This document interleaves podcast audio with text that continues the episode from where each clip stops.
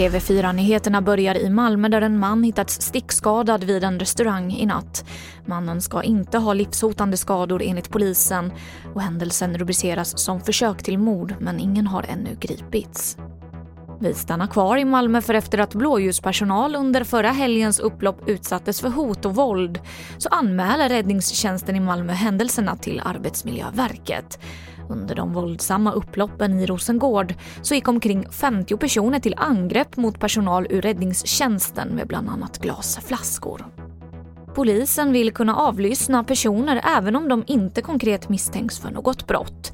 Det ska räcka att de har tydlig koppling till gängkriminella. Det här säger biträdande rikspolischef Mats Löving till Ekot. Nuvarande lagstiftning tillåter avlyssning om någon misstänks för ett brott som kan ge två års fängelse. Och så kan jag också berätta att mindfulness kan leda till ångest, depression och självmordstankar. Det här visar en ny studie som SVT rapporterar om. Den här studien har publicerats i tidskriften Acta Psychiatrica Scandinavia och 8% av de som testat metoden fick oönskade bieffekter. Och det var det senaste från TV4 Nyheterna. Jag heter Emily Olsson.